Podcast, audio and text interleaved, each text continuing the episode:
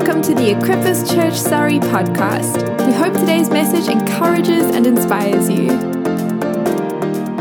Or you may take your seat. Um, I don't know if you realize it's, it hasn't always been this good. I'm a church kid. I grew up in church. I've been in church from day dot. And I remember the days where we just had the organ. And there was nobody over the age of, uh, nobody under the age of 50 playing on the stage. But how good are the team here? John's not 50. Congratulations, John and Faith. Woo! What legends they are. Still in your teens, eh? Still in the teens. But, you know, having grown up in church, in fact, I came to the church. Uh, I'm now leading when I was 11 years old. So, 11 years old when we first came in. And I've got two brothers and a sister. And we arrived, and there was 26 people in the church, and uh, there were no youth. The only youth were me, my two brothers, and my sister. The joys of hanging out with your brothers and sister on a Friday night. I'm glad times have changed. I'm glad that the church is growing. In fact, just a month ago, uh, we ran an uprising in Auckland, and uh, our youth, led by our youth, run by our youth, we had 1,200 young people out. And my 19 year old daughter preached, and we saw over 100 young people give their hearts to Jesus. I know a lot of people harp on to the, back to the good old days, but I believe we're living in the best days of the church. How many are thankful for current music? Yeah, I remember when it was a lot different to what it was, what it is today, and I'm very thankful to God. And uh, I believe this is the place to be on a Sunday night. Turn to your neighbor, say, "You made a good decision coming tonight." Made a good decision. Number one, you're sitting next to me sit next to me. And number two, I believe God's going to do something special in this place. In fact, we're going to start off doing a little bit of an experiment. Uh, how many like science experiments? So we're going to do a little bit of a science experiment. I don't know if this is going to work. Uh, if Joshua and Caleb, the brothers of promise, would come up right now, we are the brothers of, of promise. Joshua and Caleb, these fine young men. I just need. Uh, a couple of brothers. Where's, where, where's Caleb gone? Where's Caleb gone? Caleb's around somewhere. He was playing the guitar, and uh, the rock star has left the building. Uh, it would just have to be Joshua right now. What I, I want you to do is blow this up. Just blow, blow it up as, as far as you can. Just blow it up. Go, go. He's got good lungs, I hear, good football player. I hear he's got a really good football coach. Somebody told me that. John, uh, he told me that. Okay, they'll, they'll do. See, a lot of us can come to church over the years, even when we're young people, and, and it's like, oh, well, what's happening? And it can feel like we're being filled with air. We go out of an environment like this, and it's just, oh, well, that, that's it. It doesn't really make a difference in my life, doesn't relate to my Monday. And, and that we're hearing these words, we're, we're singing songs, but it doesn't really make a difference. And, and so we come back next week, and, and I want you to go again, yeah.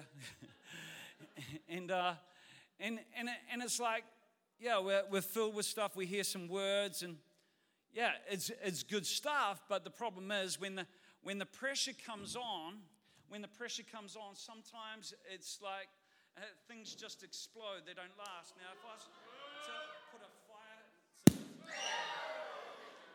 fire. Uh, sorry for those who hate um, balloons popping, but you know, there, there's nothing much. And I challenge to say that it's not just young people, but it's a lot of people who come into environments in church. It's like we get filled with a, a, lot of air on a Sunday and we go into our Monday no different to how we were before we came. But I'm glad that this is a church of substance. It's not just a church of hot air.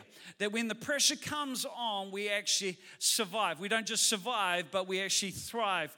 And, uh, you know, I really believe that when we hear the word of God, something goes on the, something happens on the inside of us. In fact, the Bible says in Hebrews chapter 11 that faith is the substance, the substance. Somebody say substance.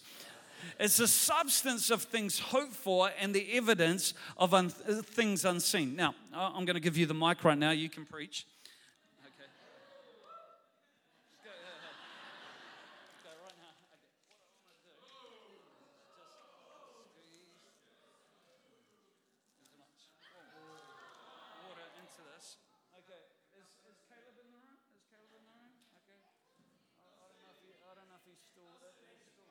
We have, uh, we have Zach. Zach, you can come up here. Zach can come. This anointed man of God who's wearing uh, unanointed jersey, but uh, we, we won't go there. Who won the last game? I hate to say it, but New Zealand. Yeah, yeah, yeah. That's right. You beat Australia, and it's good that you beat Australia. Anyway, but what we're going to do is I, I want you to take that right now, and I want you to hold that above Zach's head.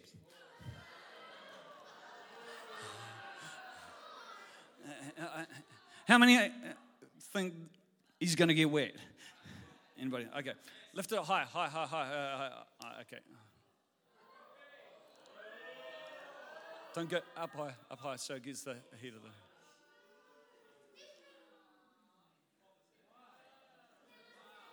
How does that work? There's substance there. Substance there. You can drink that right now. Thanks, Tim. Come on, give these guys a big hand. How many enjoyed the science experiment? But it's more than that. It's so important as young people, we have substance, and even older people, we have substance to our life. And one thing when it comes to the Word of God is the Word of God doesn't return void. It accomplishes everything it's sent forth for. And, and, and there was many years that I'd sit in a service like this and I'd hear a message, and at the time I didn't understand it, but something was happening on the inside of me something that was going on. And in fact, at the time, I thought, oh, that doesn't make sense. But 10 years, 20 years later, I was going, ah, that's what they were talking about back then. In fact, at the age of 18, I worked out that I listened to over 2,000 messages. That's a whole lot of sermons. You know, I used to go, oh, that's a good joke, or that's a funny illustration. And I'd often respond on the basis of how well somebody was speaking. But I felt challenged. In fact, the Holy Spirit came to me and showed me this verse in John chapter 8, verse 32, where it says, You shall know the truth, and the truth shall set you. How many want to live free lives? We, we all want to be free, but notice here it says the truth that you know. See, I'd heard a lot, I'd been in church for a long time, I'd read a lot, but I felt the Holy Spirit say to me, Sam, you don't know that much. In fact, that word know in the original language means to experience the truth. See, a lot of people, they can read the truth, they can hear about the truth, they can quote the truth, and they wonder why they're not free. Because it's only the truth that you've experienced that has the power to set you free. And I said, God, I don't want to just have a belief about you. God, I want to experience you. I want to experience you working in my life, in my friend's life. If this is real, if what I'm feeling right now is real, I, I can't just sit back. I've actually got to step out and do something about it. Otherwise, I'm in danger of simply becoming religious. One thing I found is this is real. In fact, that's where I came up with the definition of church. The definition, or my definition of church is we're simply a whole lot of friends who sit next to a friend I hope so. We're a whole lot of friends, and we're simply challenging one another to go higher in Jesus. Now, now, some years ago, I was in this anointed meeting. It was incredible. God was moving, and I was about to speak. And uh, as I was in this anointed worship moment, not too dissimilar to the one we had tonight, I got a picture of a dog that we used to own.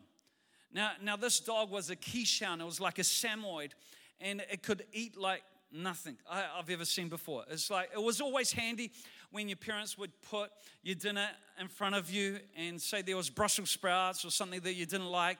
You could guarantee the dog would be under the table and those Brussels sprouts would disappear in a moment. Just disappear in a moment. So it was a godsend in a lot of ways, but because this dog would overeat, often it would get to a point where it couldn't hold down its food, it would throw everything up. Have you ever seen a dog throw something up before? Because uh, it doesn't just stop with them throwing it up. You know, a dog will throw up its food, then it will go back to its vomit, and it will actually start licking up its vomit. How many have seen that before? Yeah, yeah, you've seen that before. Yeah, it happens. And I felt the Holy Spirit. Remember, I'm in this anointed worship moment. I felt the Holy Spirit say to me, There's a verse in the Bible. I quickly got out my Bible and I found this verse in Second Peter chapter 2. And in Second Peter chapter 2, it talks about how there's a group of people who promise freedom, but they got entangled with sin again. And it talks about how they would have better been better off if they never known the way of righteousness. They'd never known. One thing I've discovered is, is if you know Jesus, you've been messed up for good. You can't go back. You can't even backslide and be happy. Because there'll be something on the inside of you that tells you that there's more to life. And it says there's a group of people who have known a way of righteousness. They've got entangled with sin again. And, and it says at the end of Second Peter chapter 2 is that they are like a dog returning to its vomit or a washed pig returning to the mud. You know, when it comes to our walk with Christ, can I challenge you, young and old person here, that there's only one way and, and that's forward in Jesus. The best way to stuff up your life is actually to be half hearted in your faith. It's just to take it as meaningless. You know, the words that get spoken from this platform, the words that we read in our Bible, they have the ability to transform our life. They speak into our future. They speak not just into our future, they speak into our now. And God is alive and God is real. And He wants to do something powerful in each and every one of our lives. And so I came to a point where I go, ah, I, I can't hold on to this. I, I've got to do something with it. Now, one of the jobs I had growing up was I had a paper round. I used to deliver newspapers in the early hours of the morning. used to get up six times a week at 5:30 to deliver newspapers. And uh, one thing I hated on my paper round was I hated the dogs that I used to encounter. You know, uh, this sermon is actually uh, themed by talking about dogs. Uh, I don't know if you've seen the Dogs of Equippers page. There's a Dogs of Equippers page for all the dog lovers out there. How many have seen that page? Uh, a few people have seen that page. Uh, I, I don't know what's up with that but I'm not a dog lover. Anyway, on my paper round, you know, I used to get trapped by these dogs that would just come out, uh, come at me in the dark of the morning from nowhere. And I'd often find myself with my bike in front of me, trapped with this dog coming at me. Now, my friend would say there's two ways of dealing with ferocious dogs. He said the first way is, is you lie down and you remain completely still, and eventually the dog will come up to you, sniff you, sniff you, and if you show no fear, it will just go on its way. I thought that's a dumb way of dealing with dogs. How many know the worst thing you can do if a dog comes at you is run? Because if a dog comes at you and you run, it's going to come after you. He said the second way of dealing with dogs is just to actually stare it down, is to look it in the eyes and show it no fear and just stare it down and if you have to just go, ah, don't get freaked out right now on the front row. I know that's scary. Uh, that's scary right there. But, but, you know, just stare it down. You know, I, I want to say right now, there's many dogs that are coming at us that are trying to derail us from God's destiny for our life. In fact, one person says, the dogs of doom always stand at the door of destiny. There's some alliteration for you. The, the dogs of doom always stand at the door of destiny. And I found if you're to fulfill God's purpose for your life, one thing we need to overcome, each and every one of us, is we need to overcome a spirit of intimidation. Now, now Paul said it like this in 2 Timothy chapter 1, verse 6. He says, Stir up the gift that is within you. Turn up, turn to your neighbor and say, Stir up that gift. You got to stir up that gift. It's in you. You got a gift from God. You're anointed by God. You're chosen by God. And Paul says to Timothy, stir up the gift that is within you. Because God hasn't given you a spirit of timidity or a spirit of intimidation, but He's given you a spirit of power, love, and a sound mind or self discipline. So, so what have we been given as believers? We've been given a spirit of. It's up there. It's up there, just in case you didn't know. It's up. Uh, we've been given a spirit of. That's what you've been given. What haven't you been given? You haven't been given a spirit of fear, a spirit of intimidation. What would you do right now if you had no fear? Come on, some of us need to be honest with ourselves because if we're really truthful, a lot of us aren't walking in God's plan and purpose for our life simply because we're afraid. Simply because of fear. And we're going to overcome those dogs of intimidation. They stand at the door of destiny, the dogs of doom. Who are you to believe that? Who are you to think you can do that? In fact, the last youth uprising, in fact, the, the one earlier in the year, we've done two this year. And, and the earlier one, uh, my youngest daughter, she uh, was 13 years old and she just started high school. How many know being at the first, at the entry point of a high school can be intimidating? In, New Zealand, uh, uh they're called third formers. They used to be called third formers, and they were known affectionately as turds. Uh, uh, there was a whole initiation process that a third former used to have to go into. And, and it was the seventh formers or the year 12s or 13s, the seniors in school, who would make people go through this initiation process. And, and so being, being a new entrant in a high school can be a little bit intimidating. Uh, but my daughter comes home uh, one, one day and says, Dad, I'm going to run a pizza lunch because cause uprising is coming up. And I'm thinking, you're, you're just a third former. Normally, we encourage year 12s or 6 and 7 formers to do that, seniors, but, but not juniors. Juniors don't do that. that. That's a big step. She says, No, I really feel like God's spoken to me to put on a pizza lunch and invite as many people as I can so I can invite them to the uprising. And she says, Dad, I'm really nervous, but, but I'm going to pray and we're going to believe God. And, you know, I'm, I'm the preacher. She's listened to my words. She's listened to sermons like this. So, how many know I couldn't dissuade her, discourage her from, from doing that? I, go, okay, okay, but on the inside, I'm freaking out for her.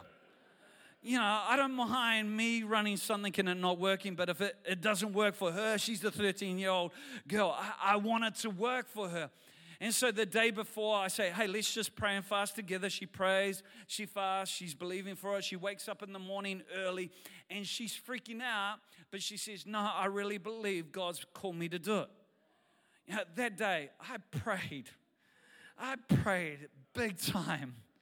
Because as, as my, I, you, you don't like seeing your children disappointed when they take a step out. Anyway, she runs this pizza lunch. She invites a whole lot of people in. The room is so packed that they actually have to close the doors. 56 of her friends and others came along to this pizza lunch. She get up, uh, she gets up and shares in front of them, say, Hey, we've got an uprising coming along. It's a Christian event. We'd all like to get you along. We're running a bus. It's at this time, at this place. Do you know 25 from her school had never been to church before, jumped on their bus, and 14 on the uprising night gave their hearts to Jesus. How many know when you received Jesus in your life, you didn't get a mini version of God? You got the same version of God that I've got. You got the same version of God that Paul the Apostle got. Yet the same God lives within you. And yes, sometimes things don't work out. In fact, in leadership, I've run many events that I thought are going to reach hundreds, and only three or four people have come up, turned up. I'm going like, ah, that hurts. And, and it's like these dogs in my mind, you know, bark at me. Say, don't do that again. See, there's three different ways. I quickly want to give you three different ways that a spirit of intimidation manifests itself. Some of you go, I'm not intimidated, I'm not afraid of anything. Could it be we're afraid and we don't even know it? In fact, some of us right now have scaled back our dream so we no longer feel fear. We're just contained in a small world which we can control. And the reason why you don't feel fear is simply because you're living a small life, a limited life, rather than an unlimited life. The three ways that, that, that intimidation manifests itself, that how I've seen it outworked in my own life is number one, the dogs of doom that I'm talking about, and we're going to deal with the dog tonight. The dogs of doom, one of them is the dog of past failure. Because every time something doesn't work out as you thought it should, it's like this dog barks in your ear saying, Don't do that again. In fact, I remember going into university and first year of university was just a, a repeat of my senior year at school. And so I passed the first year of university, went into the second year of university. And, you know, I was, I was just an average student. In fact, you know, my motto was C's get degrees. And, and uh, you know, I, I, just wanted to, you know, get through university, but I felt convicted by that. And I thought, the second year of university, I'm going to really apply myself and try and get an A. I'm going to work hard to get an A. And so I, I, I studied diligently uh, that semester, worked really hard. Come the end of the semester, I got a, a D. I didn't even get a C, I got a D. Now, I knew that God had called me to do that degree. How many know if God calls you to something, He doesn't change His mind halfway through? And, I felt like I felt like giving up. In fact, some of my mates they failed and they go, "Oh, I'm out of here. I'm going to go do something different. I don't want to have to do that whole semester again." But I knew God had positioned me in that place, and I had to go back and confront my failure. You know, turning up to a new classroom and people asking you, what were you doing last semester? What papers were you doing? I was going, oh, I'm um, doing, I was doing these papers. Yeah, and, and that, that, that's intimidating. But do you know, repeating a whole six months of university taught me more than, than the whole five years I spent at university. Because it taught me how to face failure. And in life, there are times where you're going to fail. Many people today don't have a theology of failure. But my Bible says in Psalm 37 the steps of a good person are ordered by the Lord. God orders our steps. And he, God, delights in his way. But it says, though he fall. How many know there's going to be times in your life where you're going to fall? There's going to be times in your life where things don't make sense. It says, though he fall, God will uphold him in his hand. Know, there's times where life doesn't make sense. But you can look at your future today, not through the voices of your past, not through the voices of past mistake. Yeah, failure hurts. I was gutted. I've ran events. You know, early in my ministry, where, where only a few turned up. If I had stopped there, we'd never see stadiums filled today. My daughters think it's, it's normal to, to hire the biggest arenas in our nation and to see them filled with Christians. There once was a day where there was just a dream. You know, I remember if we saw one person saved on a Sunday, it was revival. You know, we're seeing up to over 20 people give their hearts to Jesus every Sunday. You know, we're seeing uh, the largest arena in our nation filled with 10,000 people for a prayer meeting. How, how many know, if you've been around church, you know really well that that is different to what was happening 20, 30 years ago. But if we stopped at failure, we'd never be living in those places now. And the voice of past failure comes at you. The dog. Every time you make a decision to do something, it's like, oh, don't try that. What if you fail? What if you fail? But what if you succeed? What, what if it works out? We're going to deal, number one, with the dog of past failure. Number two, we need to deal with the dog of present insecurity. How many get insecure from time to time? Just lift up your hand. I'll just wait for the insecure people. There's people, oh, I don't want to admit that I'm insecure. Who's looking? You know, who's, uh, who's around me? Yeah, I, I, grew up as a shy, insecure pastor's kid. I, I was so shy growing up that my mum used to put my pram away from people because I, I didn't like being around people. But I came to realize that, that as I grew up, as I understood God, shyness was not a fruit of the Spirit. You know, there's not love, joy, peace, patience, shyness. It's, it's not there. The Bible says the righteous shall be as bold as a lion. And so I had to come to a point where I had to overcome myself. I was my biggest hindrance. And I felt the Holy Spirit say to me at a time, He says, Sam, you know your insecurity? I go, Yep, I know it really well. And He said to me, You know your insecurity? That's actually rooted in pride. I'm going, Hey, how, how's that? He said, Well, when you're insecure, who are you thinking about? You're thinking about yourself. And as long as your eyes are on yourself, I can't use you to do what I want you to do. And so that helped me from a young age because every time I'd feel insecure, and I still feel insecure in different environments today. Every time I, I felt insecure, I'd say, Sam, stop being proud. Stop being proud. You're being proud. Because God gives grace to the humble. And get this, He resists the proud. I don't want to be resisted by God. See, many people have a wrong definition of humility. They think, oh, humility uh, means that you think you're a worm or a nobody. No, you're created in the image of God. Humility is simply agreeing with God.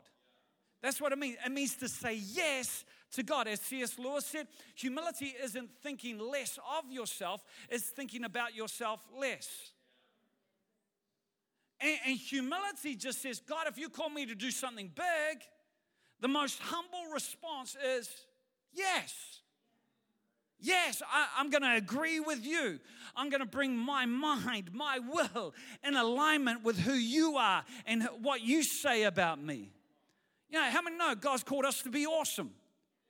Some of us look in the mirror and go, oh, I wish that, were, I could change that. No, but you're fearfully and wonderfully made.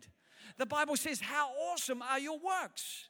You know, some of us, uh, when we look in the mirror, we should say, That is awesome. That is amazing. God created. Yeah, He created it. He didn't make a mistake. When He created you, He didn't go, oops, got that wrong. Oh, we'll sort it out with the next one. When He created you, yeah, yeah, everything is where it should be. You sound the way you should sound. You look the way you should look. Yeah, you're made in His image. Yeah, you're created for great things. Yeah, if God's called you to be awesome, and do amazing things, which He has, who are you to disagree with God? God, really, who are you to think small? Who are you to limit your life to what you can do? Humility will say, God, I trust you. I trust you. I don't understand. This is bigger than me. But I know if you're for me, nothing can be against me. And there's voices of insecurity. Who are you to believe that? After what you did back then, after what you've been through. You know, those people are more capable. You know, but you, really, you, who do you think you are to dream that big dream? Come on, I, I want to say, as a church, uh, we're a church of the generations. I love the fact that we've got generations in this room. And when there's an outpouring of the Holy Spirit, the Bible says, old man, any old men in the room? Nobody's admitting that. Old men will dream dreams. Old men will dream dreams. Young men will see visions. Here's what I want to challenge those who are a little bit older in the room. If you don't keep dreaming dreams, the young people will stop seeing visions. We have a re- responsibility to keep dreaming a God dream. If we want the next generation to do more than we've done, we've got to keep on dreaming big, believing big, and see God turning up big. And as we do that, we set a platform for the next generation. And if we're to see revival, we need to keep putting our trust in Him. How does the spirit of intimidation work? It works through past failures, it works through present insecurity. And if we could have the team up, the musicians up, it works through perceived obstacles. How many know we serve a big God? Big God. No, no, I'm not just saying big. I don't know what you think is big, but God's bigger than your perspective or perception of what's big. We serve a big, big, huge, massive, ginormous, huge. You get it? Big, big, big, big, big. God, big. God, big God, small problems. Small, uh, if I'm going to do that, man, I'm going to have to overcome that. that. That's big. What's big? God, how much is too much? Oh, that'll take a lot of money. How much money is too much money? You know, it's got up on him and go, oh, that, that's a lot of money. Don't know how we're going to work that out. Michael, Gabriel, we need a committee meeting. Going to have to sell a few gold bricks. You know, it's like, you know, how big is too big? Come on, where have we limited God? Big God, big, huge God. Small problem. So often, what we do is we spend our prayer lives telling God how big our problem is. Oh, man, God, this is big. If you intervene here, that would be massive, that would be huge. And, we spend big, we tell Him how big our problem is. Oh, it's big. Oh, that's huge, man. Oh, what it would take to do shout in Europe, that, that's big. Yeah, it was big. But how many know our God's bigger? It's bigger. He's, he's bigger. He's greater. He's stronger. And we spend our time telling God how big our problem is. What we need to do is we need to start telling our problem how big our God is. Because nothing is too difficult for Him. See, some of us right now, we're looking at our problems and we're going, that's big. That is huge. But we need to stop just looking at our problems and we need to start speaking to our problems. If you want to see mountains move, mountains are big, but if you want to see them moved, you can't just believe in your heart. The Bible says you've got to believe in your heart and not doubt, but it doesn't just leave it there. It says you've got to speak to the mountain for it to move. Many of us are wanting the mountain to move, but we're not prepared to speak. And one thing I've found is faith is not displayed by just believing in your heart. You didn't get saved by just believing in your heart. You had to confess with your mouth. And I find that the enemy's been really good at shutting the mouth of the church. Oh, don't make me praise God again. Do I really have to open my mouth? Yeah, because that releases faith. There's a theology of, you know, speaking out the, word of God, declaring the word of God. His word in your mouth is just as powerful as what it is in his mouth. But you've got to speak it out to see it manifest in your world. You don't move mountains by just. You, you got to speak to the mountain for it to move. You need to speak to the sickness. I've been diagnosed with two incurable diseases in my life. Do you know there's not a trace of either one of those diseases in my body? I'm on no medication. I was in hospital 42 days on life, on the edge of losing my life. We just had our second daughter. I asked Kathy just the other day, Did you think I'd survive? And she says, In my mind, I was thinking I was going to be a single mum raising two girls. That's that. But, but we spoke to that mountain. We spoke to that incurable disease. And do you know, two years ago, because I had to have regular checkups, had to go to the specialist. I went to the specialist, and my specialist said to me, You can F off now. I don't want to see you again. Excuse the language, but that's exactly what he said. And I said, Yeah, I don't want to see you. I want to see you in a different capacity, but not in this capacity. He said, You're clear. You're clear. There's not, a, but you've got to speak to the mountain for it to be moved. Come on, we're not going to see. I really believe this church is going to have its own facility that it's going to own. Own some. It's a mountain, it's a mountain. But we need to speak to that mountain for that mountain to move, so for us to live in the reality of it. I believe we're going to see another generation worshiping Jesus. Come on, I believe we're going to see generations raised up, sent forth into the nations of the world. I, I really believe there's an assignment on these young people here. There's calls to go out and make a difference, to see the kingdom of God advance in places it's not advancing right now. I believe that there's going to be a pushback on the enemy. And many people right now look at the way the world is, but how many know if you're part of the kingdom of God, you're part of a superior kingdom? Come on, we don't need to fear what's going on in the world right now because our God is greater, our God is stronger. Come on, we need to put our faith and our trust and our belief in Him. You can't serve a big God and have a small dream. You can't do it. And right now, I believe in this place, God's enlarging people's perspective. Oh, I just want a comfortable life. Well, Jesus came to comfort the disturbed and to disturb the comfortable.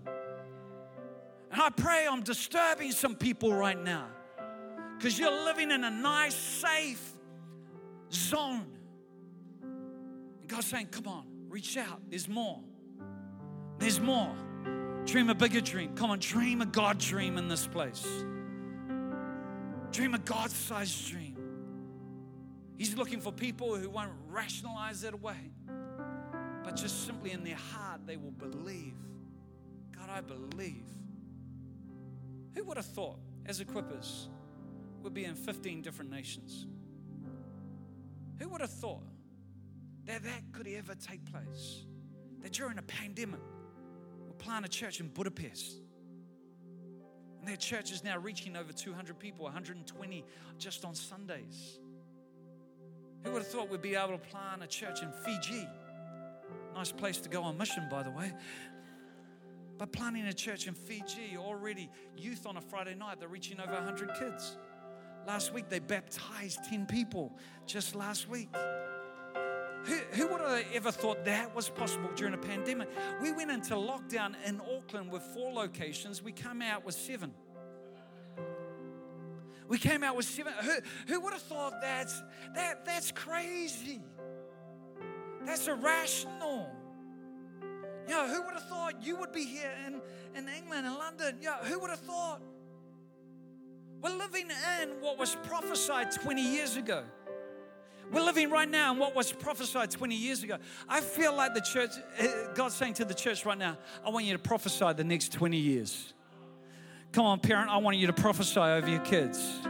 They will be brought up in the ways of the Lord, they will fulfill their God given destiny. The enemy won't rob them of their God given assignment. I'm not going to be intimidated. Come on, even for kids who are away from God right now, you need to pray and you need to call them back home.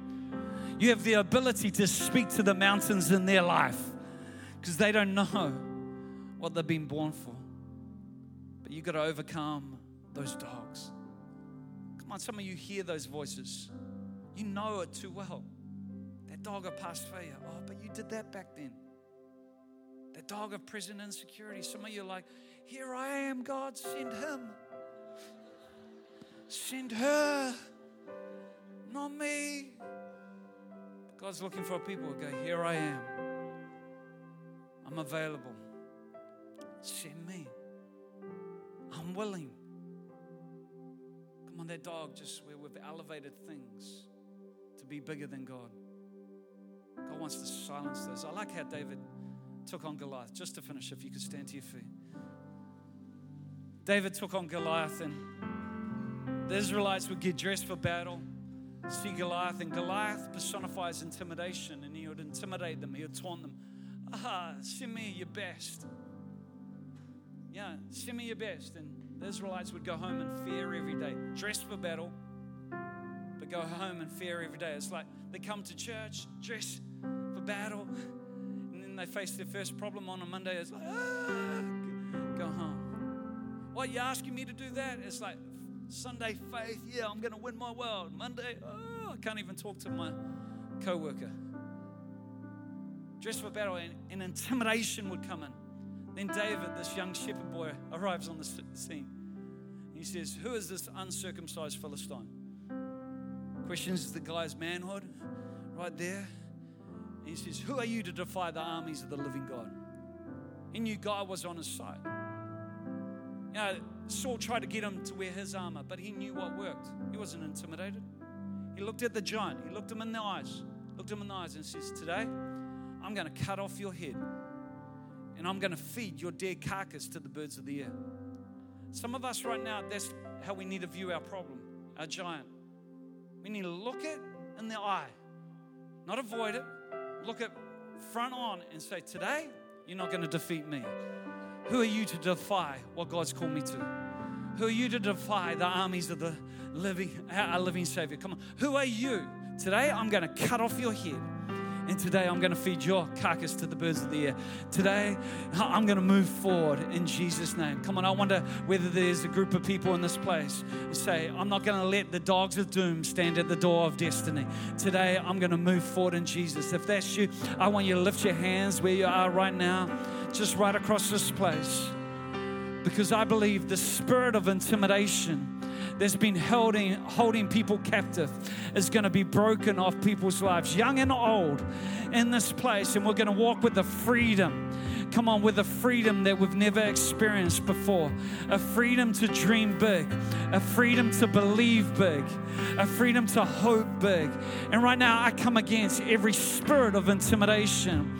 Uh, I break the enemy's assignment in Jesus' name. And I say that that spirit has no power and rule over people's minds, over their life. Where those dogs have been barking, Lord, right now we tune down those, those voices, Lord, right now, and we tune up your voice. We turn up, tune into your voice and turn up your voice. Lord, I pray your, your word would, Lord, ring true and loud in our spirits. Oh, and we thank you he who the Son sets free is free indeed. Is free indeed. Every spirit. Come on, some of you have just been released right now in Jesus' name. There's been voices. Some of you know those voices. It's brought confusion. It's brought a heaviness. Lord, right now we break that spirit in Jesus' name. Come on, if that's you, maybe hands lifted, and even if you speak in heavenly language, use that language right now. Come on, right now. We're breaking that spirit in Jesus' name. It cannot remain. It cannot remain. If you submit to God, resist the devil, he'll flee. Come on, it cannot remain. Those voices right now, those voices of confusion, those voices that would seek to intimidate, we break their power. We break their power in Jesus' name. In Jesus' name. In Jesus' name. Before I pass back, I, I just need to do two things. I really believe it's, it's like right now, on the inside of people, there's a phone ringing. And this is the picture I get. There's a phone ringing on the inside of you. And you're going, oh, I'm too scared to pick it up too scared to take that call because it might be bigger than me. There's a, there's a ring. It's like, you know, sometimes when you get somebody ringing on your phone and you got call ID, you go, ah, I'll leave that. I'll leave that. But it's like this, this call, and I believe it's God calling. Some of you are scared as to what He might ask you to do because things haven't worked out in the past, or there's an insecurity in you, or just, oh man, that'll be big. But there's a call. I, I hear it in the spirit. It's like old school phone when you couldn't choose the ringtones. It's just that bell phone just ringing on the inside. I feel like the Spirit of God just saying, pick it up. Feel young people down here, it's like, you know, it's just something on the inside of you, just pick it up. And it's the call of God. It's the call of God. Some of you are just even feeling tearful right now because you know it's going to require surrender. And there's the anointing right now. If you just feel it, you hear and saying, God, I want to pick up that call. When you ring, I just want to pick up that call. I make myself available. I humble myself just right in this moment, I want you to lift your hands right where you are, just, just wherever you are right now. You just hear the call. You hear the call on the inside of you. to live bigger. Come on, just it doesn't matter where you are, doesn't matter how old, doesn't matter how long you've been a Christian. For some, you've been a Christian a long, and, and it's like that call has been buried in other noises, but that call is just going off on the inside right now.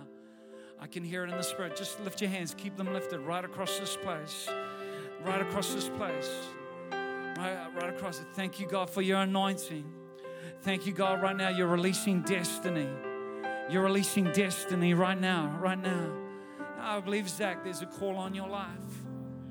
You know it on the inside, and I, find, uh, I believe God's going to give you words. You're going to find yourself in situations where you're going, I don't know what to say.